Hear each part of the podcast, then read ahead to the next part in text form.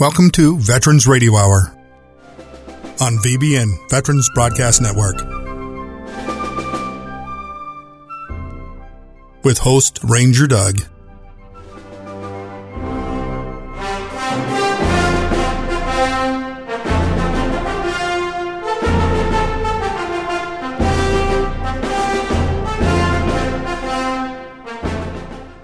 And here's Ranger Doug. Good evening, ladies and gentlemen, and welcome to the Veterans Radio Hour 2.0. This is our 28th program. Tonight, of course, we're still in this series, Russia Moves into Ukraine. We're in the 13th episode of that program. Tonight, we'll be talking about again where are things now and what lies in the future. Also, want to mention that we have another program out there, Wounded but Not Broken, with our host, Patrick Scroggin, a wounded aviator who had a horrific air crash in the Iraq War lost his leg and has become a superb super athlete and actually has a very productive and informative program on Monday nights. He's made a heroic recovery and is quite an inspiration to all of us. Everything we do here is based on only open source information. You can actually find most of this information yourself, but we have ways of processing it through experience and expertise. Our purpose is to inform vets, serve our active and reserve military and retirees, and of course our citizens. Tonight I'm joined by four great guests. Dr. Brian Downing, Mr. Doug Wise, Mr. David Johnson, Jason Black. All have been with us before. So, I'd like to just give the panel a chance to introduce themselves. I'm Ranger Doug. Since I'm just a dealer in this card game, I don't need any introduction. But please, introduce yourselves and give a short statement. Brian, over to you, sir. Brian Downing here. Uh, I avoided the draft by volunteering for the Army when I was 17. Three years later, I got out. I had a year in Vietnam under my belt, a Corvette Stingray in my garage, and the GI Bill. So off to school I went and uh, I studied at Georgetown, University of Chicago, and Harvard. And I've been pretty much an independent analyst ever since. Thanks, Brian. Dave, over to you, please, sir. Well, hi, I'm Dave Johnson, and I did serve in the Army. I went to West Point, from there into the infantry, and then from the infantry into uh, Special Forces. Uh, spent some time there. After I got out, uh, I worked for Intel Corporation Digital Security Products, and now I am uh, the executive director of the Center for Advanced Defense Studies, C4ADS, a Washington, D.C. based nonprofit that leverages unique people, publicly available information, and emerging technology to address complex security problems. Our motto is innovation for peace and we do that by seeing the world a little differently. We don't see these conflicts as conflicts between states, but between social networks. Great, Dave. Thank you. Jason, then over to you. Hey, thanks, Doug. My name is Jason Black. I Did 29 years in the Army as an infantryman, a tanker, and uh, in Special Forces. And then uh, left the service and moved over to the interagency for the last five years. Great, Jason. Thanks. Then, Doug, over to you, please, sir. Well, thanks, Ranger Doug. I, I appreciate again. It's a privilege and, a, and, an honor to be here, and in particular to be part of any enterprise that you know is in service to our heroic veterans. You know, I was a career military officer in the last portion of my career, the last five years. I was detailed to, to CIA, where I spent the next thirty years undercover as an operations officer. I was had the uh, the honor of being a station chief four times I had nine overseas tours, had two tours in Afghanistan, three tours in Bosnia, a tour in Kosovo, Montenegro, Albania, and I had two tours in in Iraq for a total of five years there. And uh, I served in, in Thailand. I was uh, chief of operational training for CIA for a significant period of time uh, at our training facility in the, in the United States, and I had the opportunity, I guess I could say that uh, when uh, the DNI and the Secretary of Defense directed me over to be the deputy director of the Defense Intelligence Agency, where I, I, I spent a couple years with uh, those outstanding officers there. So, well, thank you all. So now we'll move to the first question, and that will be to you, Brian.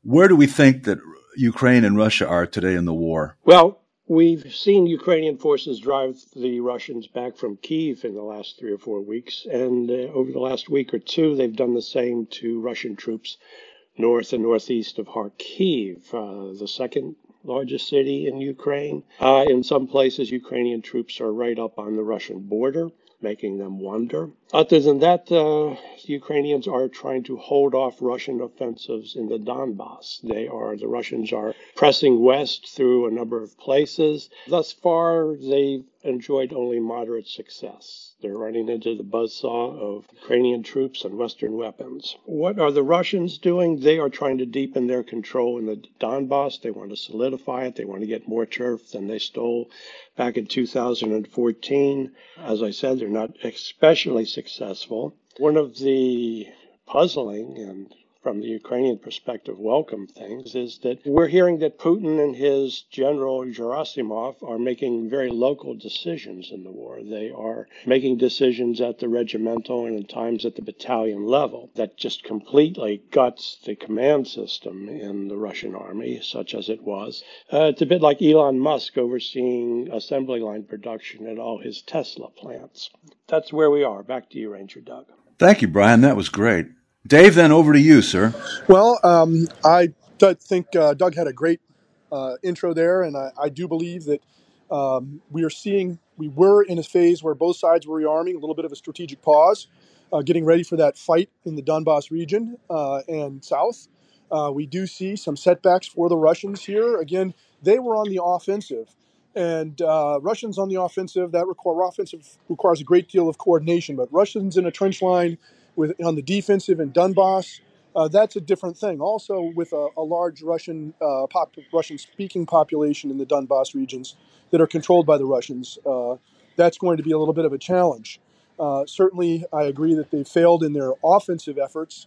Uh, I think it will be equally difficult for the Ukrainians to go on the offensive against massed artillery and trench lines uh, because it's an entirely different type of fight and centralized control can be useful in that space. It'll be interesting to see where we go from here. Thank you, Ranger Doug. Thank you, Dave. Now, Jason, over to you, please. Thank you, Ranger Doug. Uh, I'll just uh, add on a couple of comments. Uh, I think it's interesting uh, the recent uh, developments in Mariupol with the surrender of the Ukrainian unit there at the steel mill, and um, it seems to be perhaps some sort of a negotiated arrangement by the Russians to hasten their full control of Mariupol. So rather than fighting to the bitter end there, they did that. And perhaps uh, that's backfiring at home uh, because uh, apparently some of the Russian social media and, and uh, other outlets are um, not pleased with the, the, arrangement for the prisoners that, uh, that, the Russian government came up with. So that may backfire, and, and we may see that cause problems. Also, I think uh, the, the world will watch that closely the treatment of those prisoners by, by the Russians and whether or not the Ukraine and Russia work towards some sort of prisoner exchange uh, or not. That's uh, very much to be to be determined right now. Uh, and then also, um, things have really bogged down in Donbass and, and, along that land bridge to Crimea. It's kind of a mixed bag. In some areas, the Russians are on the defensive, and others they're continuing to take limited patches of ground. But there's nothing decisive going on there anymore. It's just it's bogged down to sort of a grind. So we'll see which side has more endurance and, and more staying power in that fight. Thanks. Great, Jason. Thank you very much. Excellent answers, all of you. I appreciate it. Uh, Doug Wise, then, sir, over to you. You know, my thoughts are that, you know, the war hasn't really progressed much. I think we've settled into what everyone would have predicted, which is kind of a war of attrition, but it's a bloody war of attrition. And I think that uh, we're now starting to see the effects of one, uh, the Western support to the Ukrainians you know, the advanced weaponry, particularly the 155 uh, howitzers. Uh, and certainly the Ukrainians are have developed to, to, fine art the use of the unmanned aerial vehicles, uh, the drones. And I think on the Russian side, we're we were seeing the effects of the new Russian commander. He's he's a man who demonstrated patience, brutal patience, if if I can combine those two terms, brutal patience in Syria, and we're seeing that here, where he is taking a very considerate path to apparently uh, achieve, you know, conquest and stability and faux governance of a number of the eastern parts of, of Ukraine. Ukrainians have have have enjoyed uh, some tactical successes, uh, as have the Russians, but again, nothing that's strategically changed much uh, in the battle space. But I think those changes are, are yet to come. Thank you, Doug. So now that the war is underway, what are the war aims of Russia, Mr. Putin, and Ukraine, and Mr. Zelensky? And that'll be to you, Dave. Over to you. I think the war aims uh, for Mr. Putin really haven't changed much.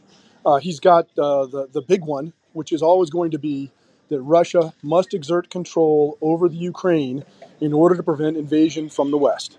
Uh, so whoever the president is, whether it's Putin or somebody else, this is a thousand year fight. You know, this is not something that's going to go away. They may get a truce, or they may even, even if the Ukrainians win, the Russians will be back because they can't allow uh, Ukraine to be controlled by someone else.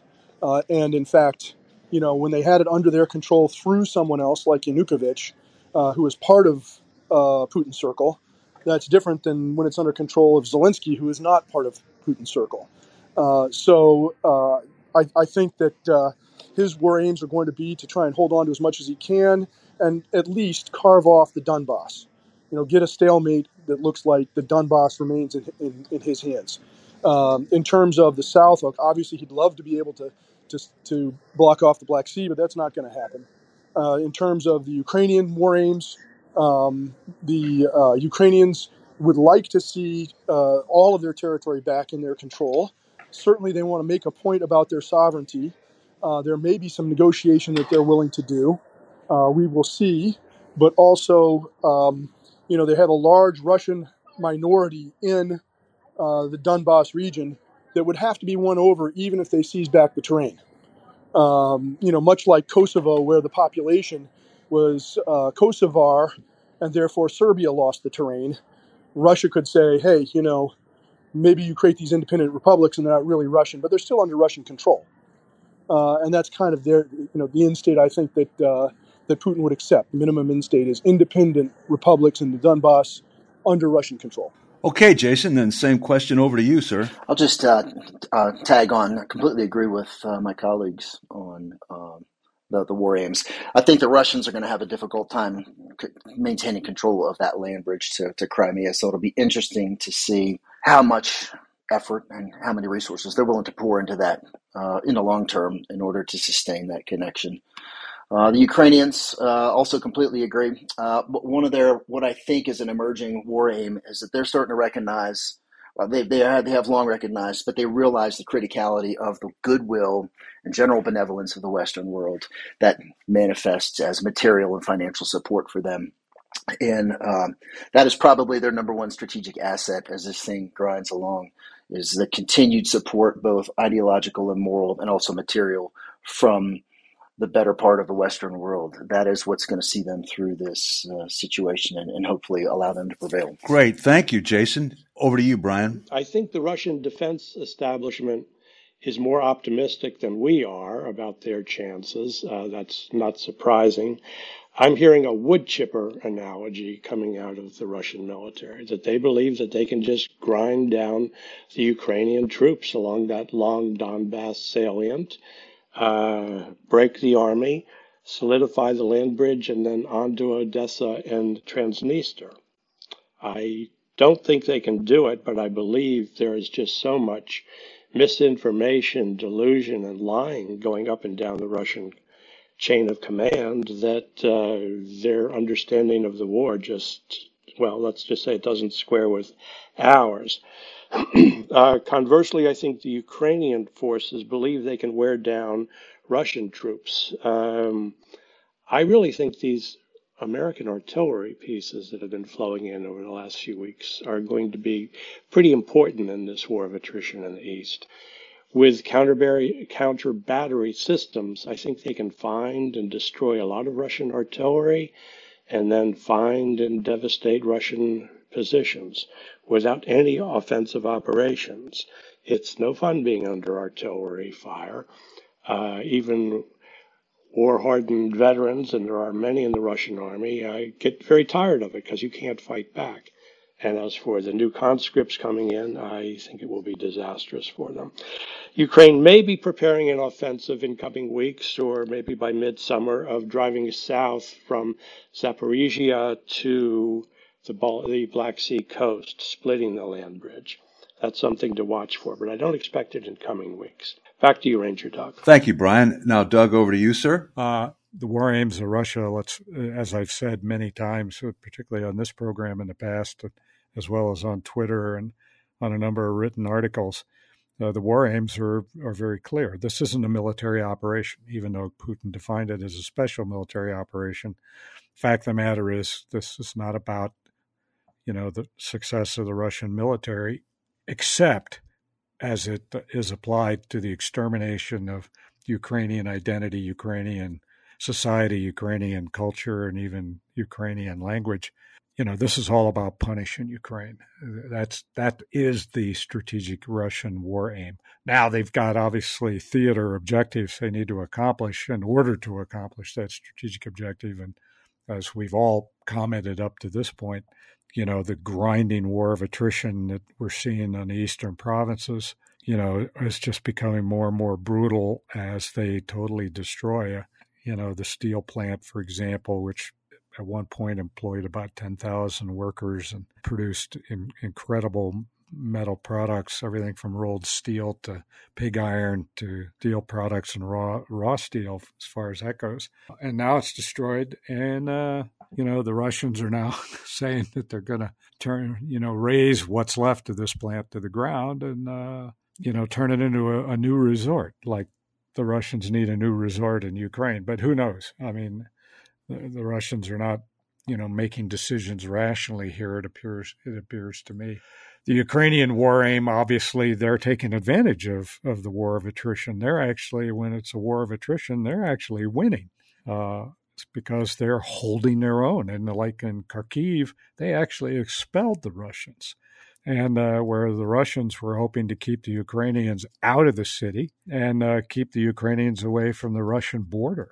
And they failed at that. And uh, as I alluded in my opening remarks, you know, obviously a huge component of that is the morale of the Ukrainian army and uh, the weapon systems that are being provided and training and other logistical support by, by Western nations, all of which is contributing to Mr. Zelensky's uh, you know need and, and legitimate need to survive his government and his ability to govern, even if it's increasingly smaller parts of Ukraine. The fact of the matter is that the, given that since the Russians haven't conquered Ukraine, you know, based on what I think Putin had in mind, and senior Russian military officials, general officers believe that the Ukrainian people just collapse and a bunch of Ukrainians become collaborators, and uh, Ukraine would be theirs for the taking. And they they actually assessed wrong. And uh, this isn't your dad's Ukraine.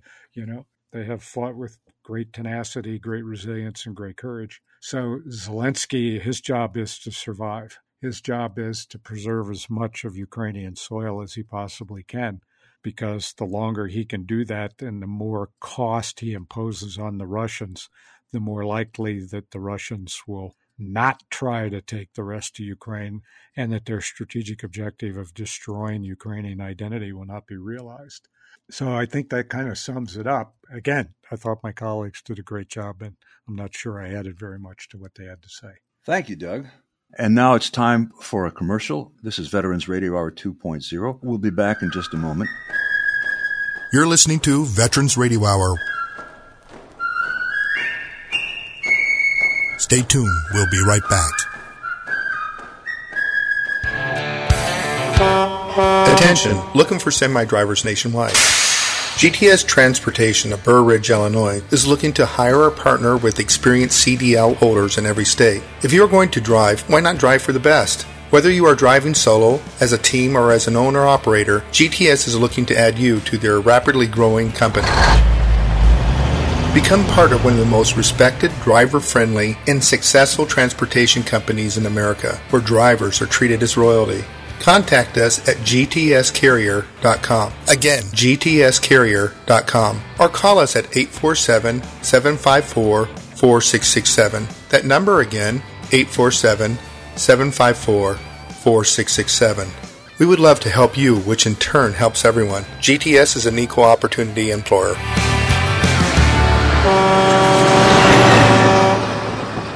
Dallas Corporation and Dallas Logistics, a proud supporter of the Veterans Broadcast Network for over 19 years. High quality printing services and warehouse distribution has been our hallmark since 1985, serving Fortune 100 companies for over 35 years. Check us out at www.dallascorp.com. Attention, all U.S. veterans. You have served this country with honor and pride. So why is it so difficult to receive the benefits you deserve? Filing a VA claim is complicated, it's cumbersome, and time consuming. Many veterans have a problem identifying what conditions they should apply for. VDAC, Veterans Disability Application Caddy, is an online application that greatly assists you with filling out your application and identifying the disabilities that you're entitled to. The VDAC process takes about 15 to 30 minutes from start to finish. The entire process is simple and easy to use. The software automatically cross-references the VA database to determine what presumptive conditions you are entitled to as well as any secondary conditions. Once done, a fully completed VA form is generated with supporting material. To find out more, go to nifv.org and click on the VDAC button. Again, the website is nifv.org and click on VDAC. Welcome back to Veterans Radio Hour. And here's Ranger Doug. Welcome back, ladies and gentlemen. Now that brings us then to our third question. And this basically focuses on the world at large. What are the noticeable activities of and or effects in or on the U.S., NATO, the EU, the world, including the PRC? And that question and its answer will be led by Jason. Jason, over to you, sir. Thanks, Ranger Doug. Uh, we continue to see ramped up and structured lethal aid from the U.S. Uh, in a series of uh, political visits, photo op visits uh, to the Ukraine by high level uh, officials from the United States to demonstrate support, but then also uh, to to set themselves up for uh, election activities this fall. But uh, it's encouraging to see bipartisan support um, um, across both both sides of the aisle in Congress.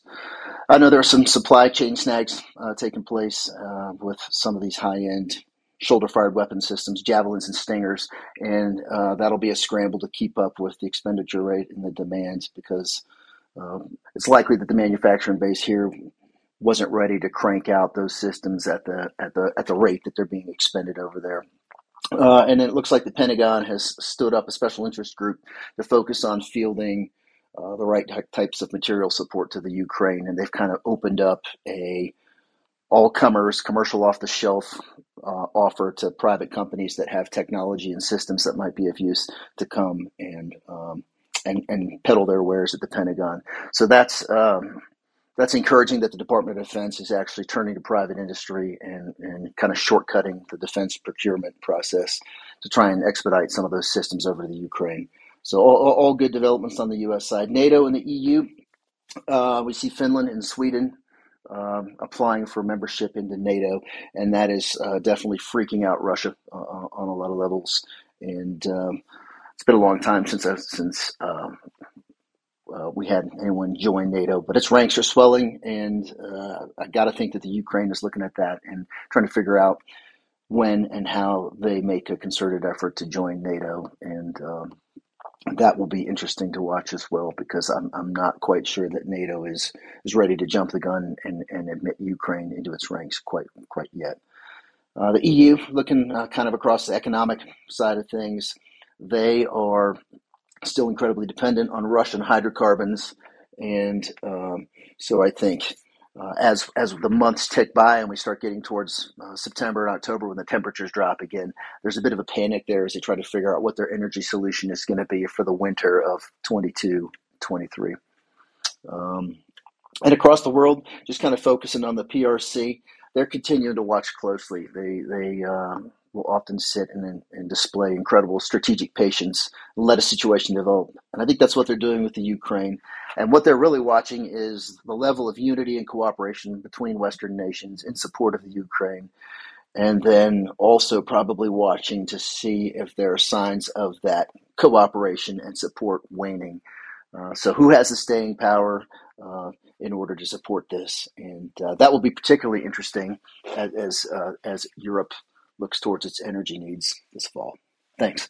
Great, Jason. Thank you very much. Uh, Brian, over to you then, sir. Well, uh, the mention of Finland and Sweden was clear, and that's just a, a, devastating blow that it must be reverberating throughout the Russian national security uh, bureaus. They've just added, what, about 700 miles of hostile frontage up along the Finnish border. And you have Switzerland, not talking about joining NATO, but perhaps um, arranging some defensive uh, discussions with them. Switzerland moving away from neutrality that uh, that's just a, uh, a, very welcome and surprising thing. Uh, I think the world food situation is going to be developing in the next few weeks. I think we're all seeing uh, grocery prices go up. But in large parts of the world, that's not an annoyance. That's uh, a major, major problem. It's going to cause instability in many countries Africa, the Middle East, Central Asia, South Asia. Putin, I believe, is going to hope that this focuses a lot of hostility towards the U.S. and the West. He'll say it's their war that's causing all this. Well, I think you'll get some traction with that. After all, there is just sort of a reflexive hostility to the United States in many parts of the world. But I think most of the world is has is focus, focusing its animus on Russia and Putin and its war and its war crimes not the U.S. Thank you, Brian. Then, Dave, over to you. So, Russia has been described as a globalized criminal network with nuclear weapons. Uh, at the same time, you can look at folks like President Zelensky, who's in Panama Papers, and you look at the amount of aid that's actually getting to the front versus what comes into the country. You can look at the challenges facing NGOs and the corruption that they deal with in order to provide aid into Ukraine. And you can look at the world through the lens of a group of illicit social networks doing things. And so, if you look in the past two weeks in the media in Europe, you'll see that there was this huge, huge outing of Russian uh, uh, oligarch and other uh, global criminal entities in uh, Dubai's real estate sector. And that has now called for, that has now resulted, because of this conflict in the Ukraine, this has now resulted in the EU calling for blacklisting of the UAE. Now, the UAE is, you know, does 28% of China's business in that region. Uh, and they've been looking at whether or not they actually want to participate in Western financial markets and the rest. So you're, you're looking within that space of, uh, of understanding whether we're pushing the UAE into the east because of our efforts to uncover Russian oligarchs in uh, you know in their money laundering around the world because these are globalized networks, uh, and that has an impact on all kinds of things because uh, everything from poaching to to terrorism, uh, all of these things end up being linked. In fact, if you look at corruption, you can say, well, what would happen to any Stinger missiles that might not be accounted for exactly on the way to the front? Well, it could go into the garage of some government official to be resold and wind up in the hands of some terrorist group somewhere else. Uh, why? Because well, if they're hedging their bets against winning or losing, they want to have enough money to go hide in London. At, you know that kind of thing. So when we start looking at the world through those lenses, we realize that the future of the stalemate between uh, Ukraine and Russia, we are starting to see is going to be globally uh, integrated with the behaviors of all of the illicit actions and malign actions in the case of, uh, of China. Uh, and that you know, we, we need to probably look a little bit lower below the surface uh, as we realize how all of these things are linked and our actions in Ukraine, the aid that we give, could end up in the hands that we don't want it to. I mean, we already have what's at SIGAR in, Af- in, in Afghanistan, trying to find that aid, uh, and we could end up making the world a whole lot worse place if we're not careful about how we, and the West, how we do support uh, Ukraine. Because again, Ukraine faces all of the challenges of the developing countries that are in that part of the world relative to corruption. Uh, and uh, that's kind of where I see the global impact of what's going on there uh, and uh, the, the, potential stalemate and ongoing efforts uh, to try and stabilize the region. Uh, and I think that's, that's kind of the future. Back to you, Ranger Doug. Great. Thanks, Dave. Over to you, Doug. Oh, thanks. I, I think, you know, the, the impacts on the U.S., NATO, and EU, and and the rest of the world, including the PRC. I think it's a highly relevant question because, you know, uh, I think even though you know most of the world is far from the brutality of this battlefield, the reality is the impact's going to be extraordinary. I mean, we're already seeing in the U.S. the economic impacts, you know, the price of oil, inflation. Uh, and since almost every American on the planet uh, has a, an IRA or some sort of investment vehicle for, you know, savings and retirement or, or working capital, you know, the downturn of the market really affects almost every American citizen. Uh, and so this war is not without cost to the United States. And it remains to be seen what the ultimate cost of our investment there in terms of supplies and material and training. And I'm not talking about, you know, blood, and, uh, but more like treasure.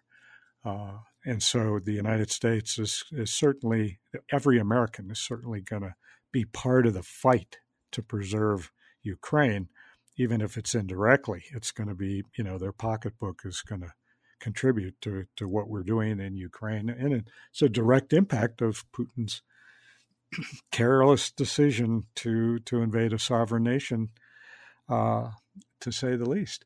Uh, NATO, I think the most significant development uh, was, uh, you know, the the petition by Finland and Sweden to join uh, NATO, even in the face of Russian threats.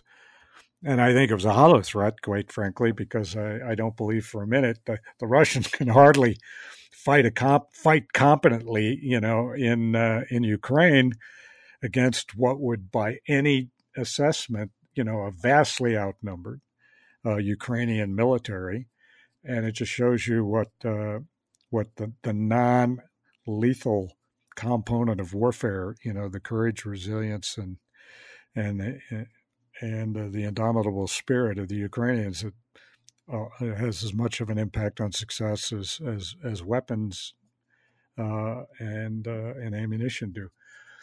But uh, I I thought it was said an awful lot, and it kind of is ironic from a geopolitical standpoint that you know Putin was already using, and I think it was a canard, uh, quite frankly, because I already said the, the, NATO hardly poses a threat to Russia, and uh, you know it's all about you know punishing Ukraine. But uh, you know now all of a sudden, as a result of uh, of this reckless Russian behavior, you know now there's two more two more member nations in in NATO. So ironically, you know Putin caused the increase in NATO, not not disunity or weakening of NATO in any way. Thank you, Doug. Now we'll need to pause for another commercial. We'll be back in a moment. This is Veterans Radio Hour 2.0. Stay tuned. We'll be right back. The trucking industry was born by the military during World War I and therefore became the father of the trucking industry. Being a truck driver achieved national attention in the 1960s when songs and movies included truck driving as a part of the storyline.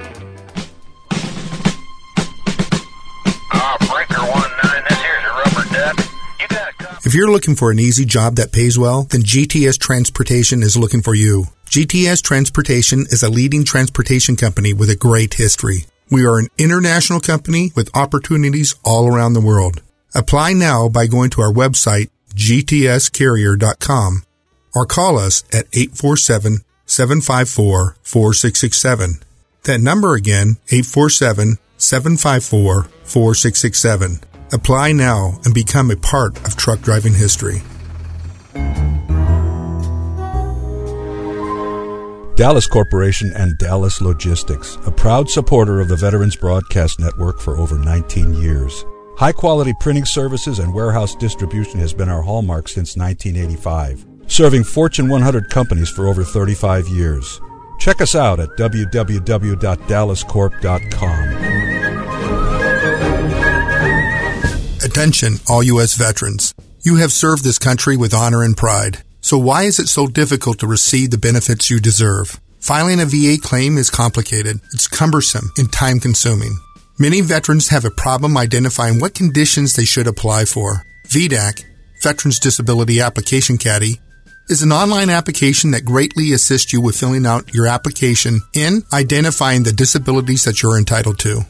The VDAC process takes about 15 to 30 minutes from start to finish. The entire process is simple and easy to use. The software automatically cross-references the VA database to determine what presumptive conditions you are entitled to, as well as any secondary conditions. Once done, a fully completed VA form is generated with supporting material.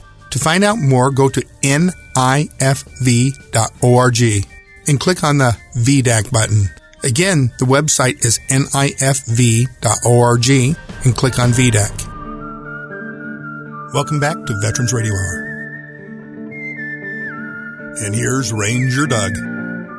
Welcome back, ladies and gentlemen. Veterans Radio Hour 2.0. This is our 13th program in this series. Then we move to the fourth question. And this one is generally one that doesn't see much effort, of course, because we haven't seen much in the way of ceasefire, truce, or peace efforts. But in case we have, Brian, what do you think? Do we have anything moving? Uh, I don't think so. There was the welcome uh, negotiated surrender at Mariupol, which apparently is only partial because uh, I'm hearing there are still several hundred Ukrainian troops uh, still there, still willing to fight. Uh, but a ceasefire for the whole war, I don't think so. That would greatly favor Russia, which is in desperate need of refurbishing its units and resupplying them. Ukraine is managing that quite well without a ceasefire. So I don't see any ceasefire negotiations coming. Back to you, Doug.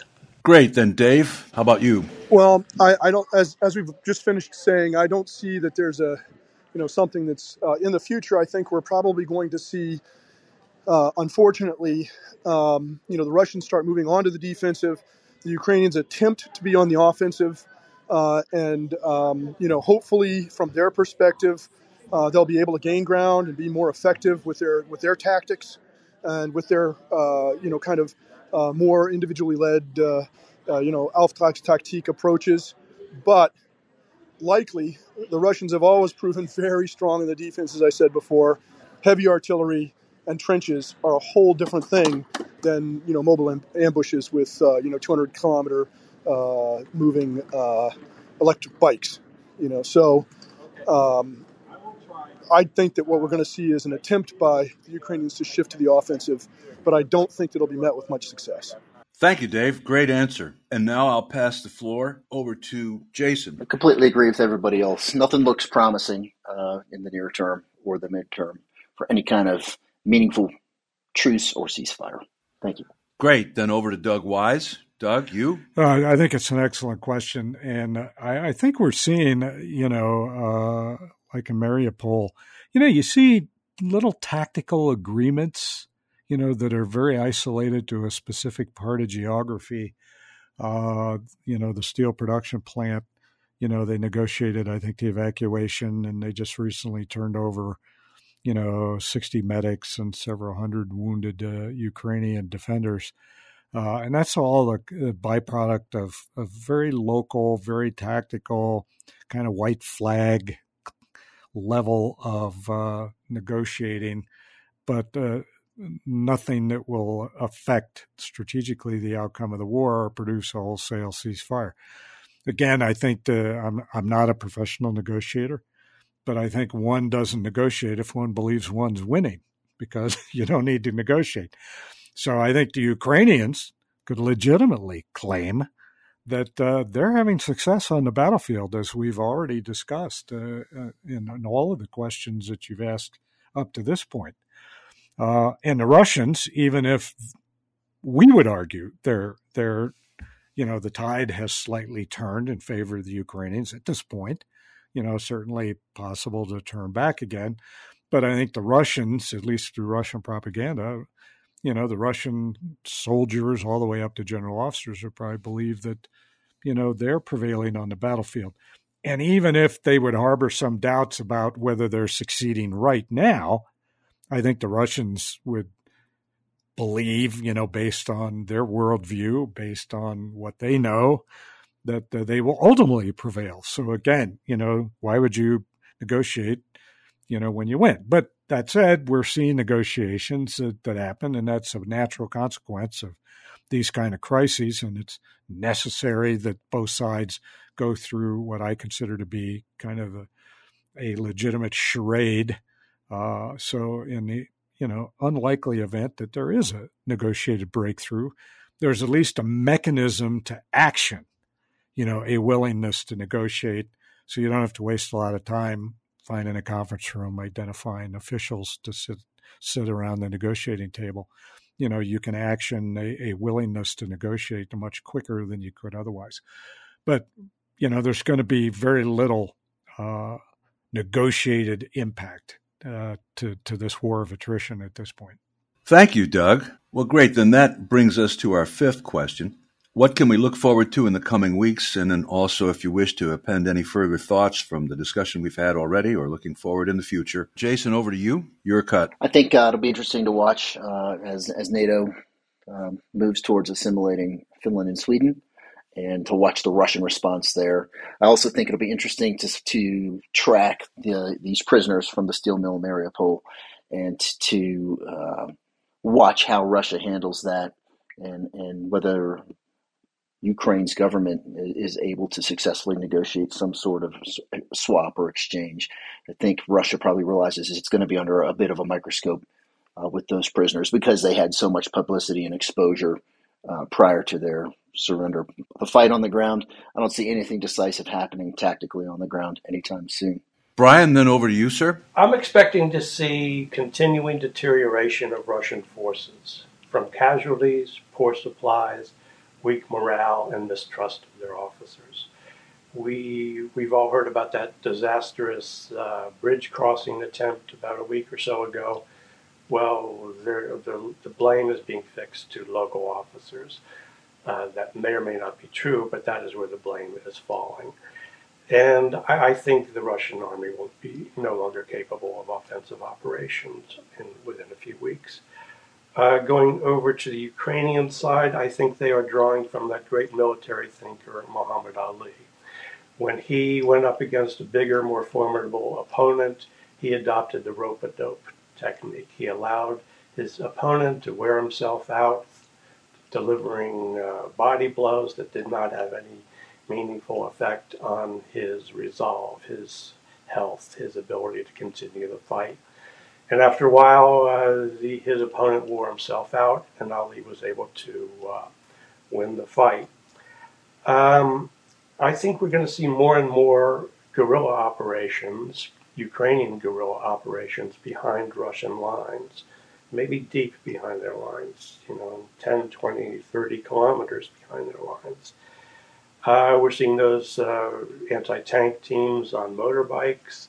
They are the chivalrous knights of our day, and I think they're going to force the Russians to patrol their rear areas more aggressively, and that means taking troops off the front lines.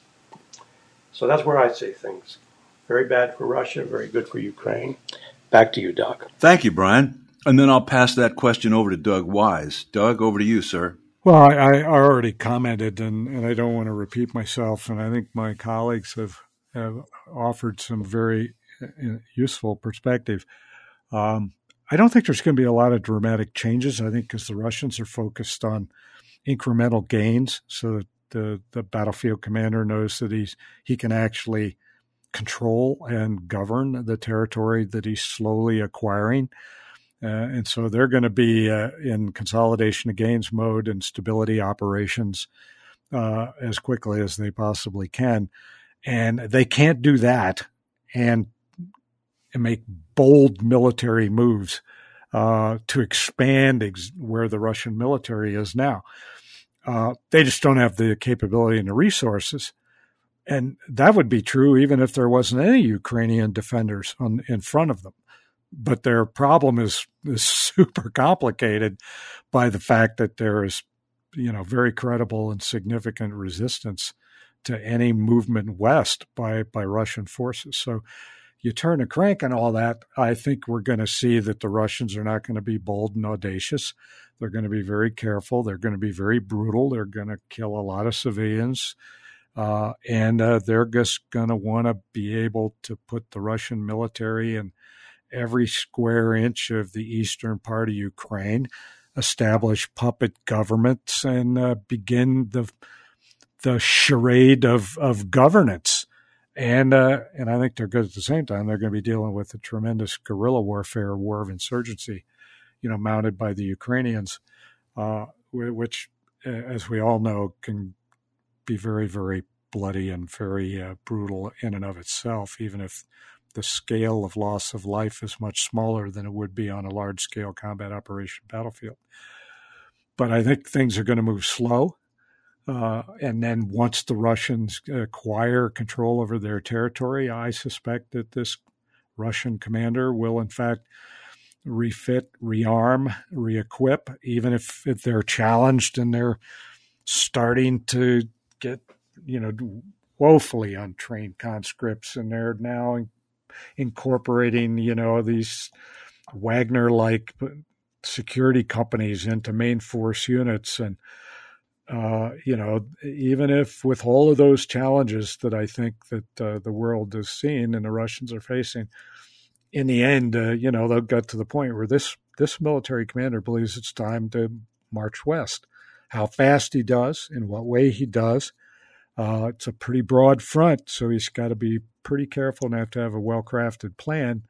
And of course, as, as all of us on this uh, podcast know, that uh, you know the overused, you know, thought of you know the first shot always changes the plan in a gunfight, and uh, no different on on the Ukrainian battlefield. You know, once there's a little, you know, diminution, diminution. I don't know if that's a real word. Reduction in in military activity to because the Russians are spending that time consolidating and refitting, rearming. I think we're going to see, you know, a movement to the west, but it's going to take a while. It's going to take months for them to do that. Uh, and uh, be interesting to watch. So I think the future is not going to be pretty, particularly different than the than the past, you know, 35, 60, 35 to 45 days.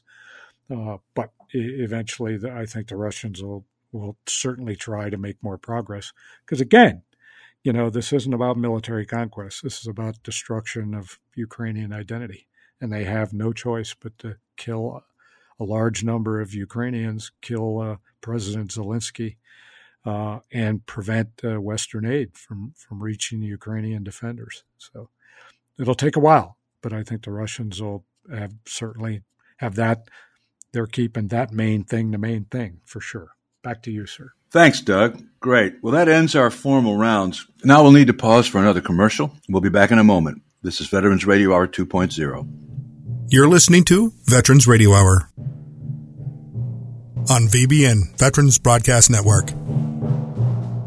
We'll be right back. The trucking industry was born by the military during World War I and therefore became the father of the trucking industry.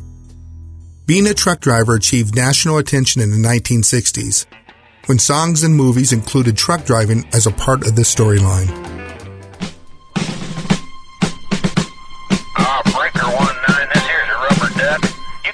If you're looking for an easy job that pays well, then GTS Transportation is looking for you. GTS Transportation is a leading transportation company with a great history. We are an international company with opportunities all around the world. Apply now by going to our website, gtscarrier.com, or call us at 847 754 4667. That number again, 847 754 4667. Apply now and become a part of truck driving history. Dallas Corporation and Dallas Logistics, a proud supporter of the Veterans Broadcast Network for over 19 years. High quality printing services and warehouse distribution has been our hallmark since 1985, serving Fortune 100 companies for over 35 years. Check us out at www.dallascorp.com. Attention, all U.S. veterans. You have served this country with honor and pride. So why is it so difficult to receive the benefits you deserve? Filing a VA claim is complicated. It's cumbersome and time consuming. Many veterans have a problem identifying what conditions they should apply for. VDAC, Veterans Disability Application Caddy, is an online application that greatly assists you with filling out your application and identifying the disabilities that you're entitled to. The VDAC process takes about 15 to 30 minutes from start to finish. The entire process is simple and easy to use. The software automatically cross-references the VA database to determine what presumptive conditions you are entitled to, as well as any secondary conditions. Once done, a fully completed VA form is generated with supporting material. To find out more, go to nifv.org and click on the VDAC button. Again, the website is nifv.org and click on VDAC. We're back, and here's your co host, Ranger Doug. Welcome back, ladies and gentlemen. Veterans Radio Hour 2.0. This is our 13th program in this series. So I've got one last question I want to pose to the group. We're not going to play a Jeopardy round because with four guests, we have some kind of time constraints normally introduced. This is just a general question, and each of you in the same order can take a crack at it if you wish. What do you think the chances are that we'll see famine in some parts of the world based on what we've seen so far? That would be to you, Jason. I I can't speak to the to the level of probability of famine, but if it happens, it'll happen in Africa. Uh, they seem to be always uh, in jeopardy of, of famine down there, and I know that uh, a good bit of the food that's produced in the Ukraine is shipped down to Africa, and they're going to have a tough time making anything like that happen this year with current conditions. Great, Brian. Over to you, sir. Uh, very high probability of famine in Africa, probably also Central Asia, including Afghanistan, where food allocation will be worsened by uh, poor government. Poor government. Uh, you know, the rising food prices are nuisances to us, but they're disastrous for many parts of the world. And just short of famine, I think you will see instability in many countries. We're seeing riots in Iran, and I think that leads people to think that they're going to overthrow the mullahs and the generals. I don't think that's going to happen. Uh, Pakistan might be more more on the brink of that. Over to you, Doug. Thanks, for Ranger Doug. I think it's a, an important question because it expands the impact of this tragedy beyond the the just extraordinary loss of life and destruction of of a wonderful country and a wonderful culture, and quite frankly, the negative effects, well deserved, you know, on the Russian government and the Russian people, uh, whom, quite frankly, I don't care about any more than Putin because he doesn't obviously care either about his own countrymen. He thinks that their suffering and loss of life is a civic civic duty, and it's just an obligation to the state.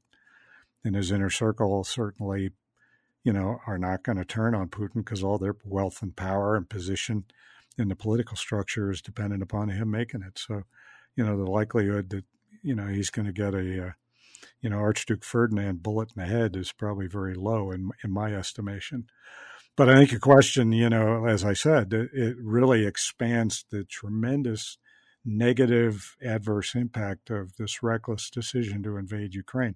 I'm not so much worried about people starving I think it's the prospect of people starving and the perception of that by many third world countries. And as I already commented, you know, in, in the uh, Arab North Africa and even in Central Central Africa, you know, where the dependence upon bread products, uh, wheat wheat byproducts, uh, you know, is necessary for the preservation of stability. So I, I think it's the it's the fear, it's the apprehension, it's going to be the reaction to fear and apprehension, and the holding their governments somehow accountable to provide a solution that may not be possible.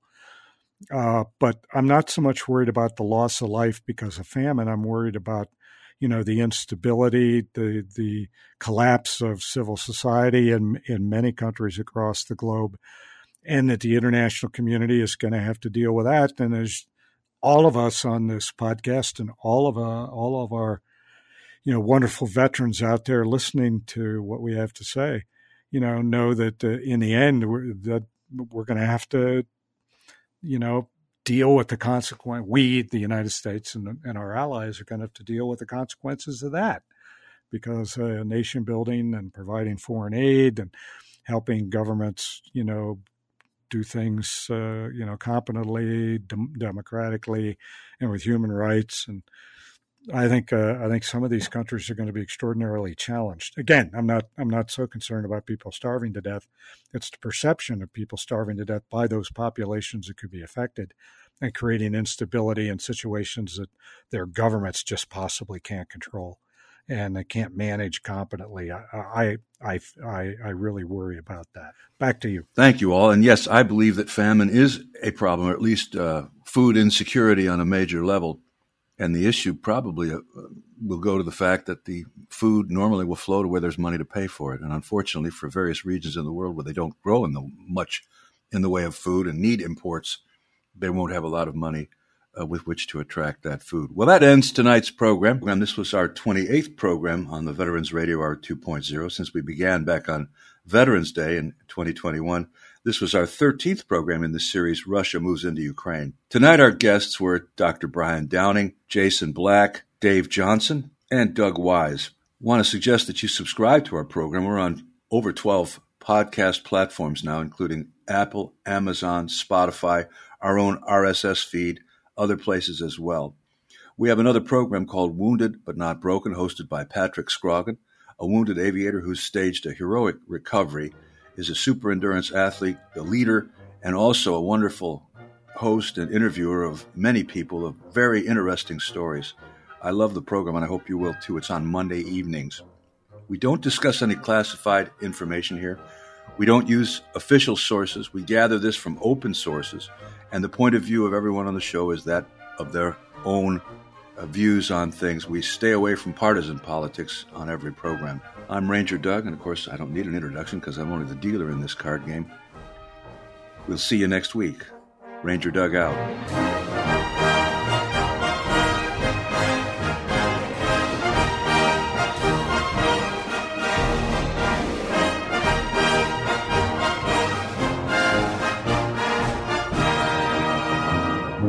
Thank you for listening to Veterans Radio Hour. Veterans Broadcast Network, bringing you shows like Veterans Radio Hour, Wounded but Not Broken, No One Left Behind,